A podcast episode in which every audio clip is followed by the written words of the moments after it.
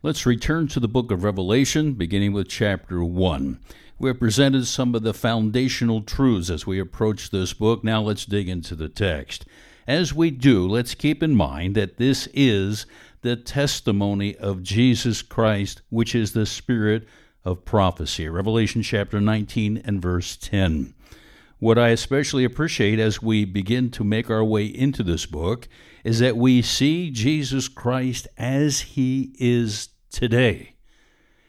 Not the Jesus Christ hanging on the cross. I grew up Roman Catholic and I would have a crucifix everywhere I turned. Now, it's good to remember the sacrifice of the cross, but that price has been paid, and now he is in glory, and he is going to return we must always remember that he is the Lamb of God who takes away the sins of the world. But he is also the Lion of Judah who is coming to judge the world. And that's what will happen when he returns. And so, as we open up our Bibles and look at Revelation chapter 1, we read this The revelation of Jesus Christ, which God, God the Father, gave him to show to his servants the things which must soon take place. He made it known by sending his angel to his servant, John, who bore witness to the word of God and to the testimony of Jesus Christ, even to all that he saw. Blessed is the one who reads aloud the words of this prophecy, and blessed are those who hear and who keep what is written in it, for the time is near the revelation of Jesus Christ. It's all about Him, the Lion of Judah, which God gave to show His servants. God the Father has given this to the Lord Jesus Christ, His Son, who is seated at His right hand, who then gives it to an angel, and then it makes its way to John. But notice it says, which God gave to him to show his servants the things that must soon take place. His servants, anyone that knows Jesus Christ as Savior, that's who we are. We are saints saved by the grace of God, but we are also servants unto the King. Can I ask you this question? I'll pose it to myself as well. Do you live as a servant of the soon coming King? We all ought to look at our world and realize the King is coming. It could be soon. And so when it is addressed to those who are servants, that should be describing each and every one of us. And then we read this phrase the things which must soon take place. Now, here's where a lot of people get right away kind of uh, puzzled. I mean, how in the world? John said uh, this will soon take place. It's been almost 2,000 years. Now, it's precisely at this point that the way a term is translated and then the interpretation that follows has given rise to different views of the book of Revelation. There is a view called the preterist view. Years ago, when I first heard about preterism, I was teaching a men's group, and they would have tables after the lesson where we would sit and discuss things. And I'm not sure what the passage was, but in the course of a conversation, a young man made a statement. And as I heard what he said, he was essentially saying that all of the prophecy in the book of Revelation was already fulfilled, had already taken place. And as he said that, I knew he had a preterist view. And I asked him, I said, Are you taking a preterist view? He said, Yes. Now, the preterist view, by the way, is that when you look at the book of Revelation, those areas that we say are yet future, they would say they were accomplished before 70 AD. Now, most preterists will stop when it comes to the last couple of chapters of the book of Revelation. They'll say they're partial preterists and that what we find in Revelation, the last couple of chapters, is the actual return of Jesus Christ. That hasn't taken place, but everything else took place before 70 AD. With this particular young man, I was startled because I said to him, I assume you're a partial preterist. He said, No. And I said, You're a full preterist. You believe everything in Revelation from chapter 4 and on literally has taken place. He said, Yes. I said, So you believe that Jesus Christ has returned? And believe it or not, he believed that at some point in a given battle, the Shekinah glory of God hovered over the Temple Mount, and that was the return of Jesus Christ. Now, the preterist view we do not accept. What we need to do, though, is to deal with this term because when it says will soon take place to us in our mindset, 2,000 years, almost 2,000 years, that's a long time to say the least. What we need to understand is this when you look at the term, it can be looked at chronologically or it can be looked at in terms of the idea of when this begins, it happens quickly. In fact, you'll discover if you were to dig into other translations of this term, the translation can be quickly, which will quickly take place. In other words, it's not talking about chronology as to how far out this event may be, but once this event begins to take place, it will take place quickly, rapidly, with great speed we go to Matthew chapter 24. We see the analogy drawn between a woman who is pregnant with child and when she goes into labor. When she goes into labor, you better be there because it is happening quickly. Another biblical example would be the flood.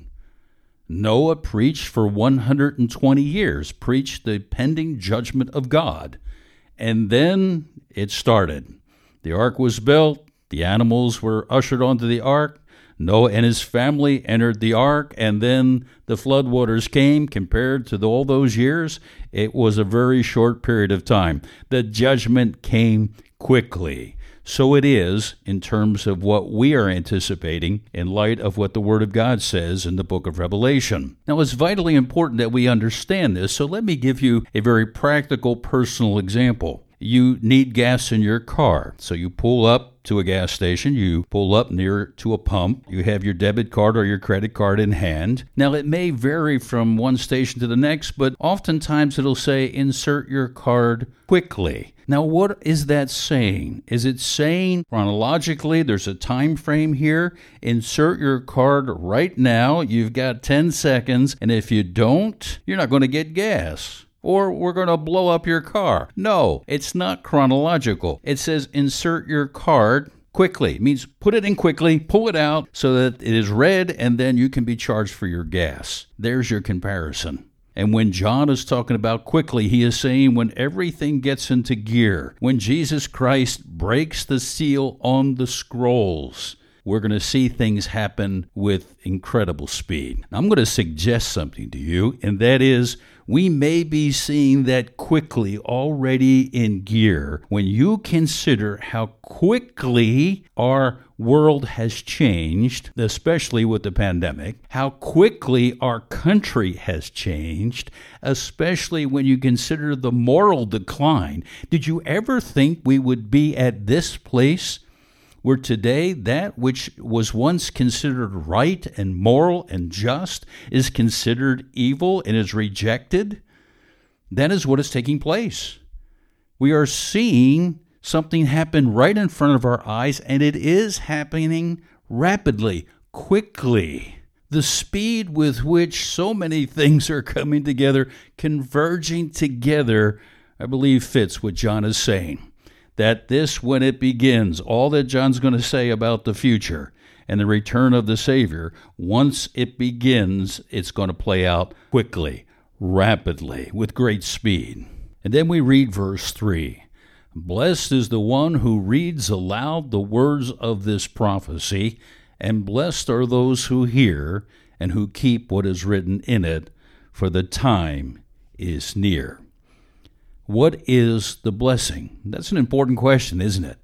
What is the blessing of the book of Revelation?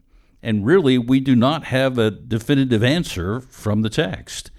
But as we do read through the book of Revelation, as we hear it and heed it, we can see there is an incredible blessing available to us. Some have suggested that one of the blessings is that the book of Revelation pulls the entire Bible together, in that almost 75% of the verses found in the book of Revelation can be traced back to the Old Testament. It compels us to know what God said to the nation of Israel, what God said about the future. That's a blessing. But the blessing could also be that this is telling us what's coming. When you consider what is happening in our world and in our country, there's every reason to be incredibly anxious. There is a growing hatred to those who name the name of Christ, to those of us who proclaim the truth of the Word of God, to those of us who communicate the good news, the gospel. From a totally human perspective, looking at this world, we should be shot through with anxiety. But one of the blessings of the book of Revelation is that we know times can get extremely difficult, but we know the ending. We draw comfort from the fact that our God, who loves us, who cares about us, is in control. And the reason we know he's in control in large measure, especially during difficult times like this, is that he's told us in advance precisely what is going to happen. So we're not caught off guard. That doesn't mean it's going to be a cakewalk by any means, but we're not caught off guard. We know that what is happening right in front of our eyes is precisely what he predicted. When you begin to see this movement to the global control, the buying and selling of goods, we were told this was going to happen. Revelation chapter 13 when we see a movement to a new world order, we know the Bible tells us that is exactly what's going to take place before the Savior returns. But the Bible tells us the Savior is going to return. And so we are encouraged in the midst of all this. So that may well be the blessing that we can see in the midst of the tribulation that is coming upon us it's history in advance when we read the book of Revelation. Now, in terms of whatever the blessing may be, and there's many aspects to the blessing, I suspect, when we look at this, we see that in order to have the blessing, it says, Blessed is the one who, so there's a contingency here, reads aloud the words of this prophecy. And blessed are those who hear and who keep what is written in it, for the time is near. We read the words of the prophecy aloud. People hear what is said. And then it says, We keep what is written in it, for the time is near. We need to respond and apply the truth, the truth found in this book. It may well be that the biggest problem in the body of Christ today is that we hear a great deal of the Word of God but we are not applying it. We are not living it out on a day to day basis.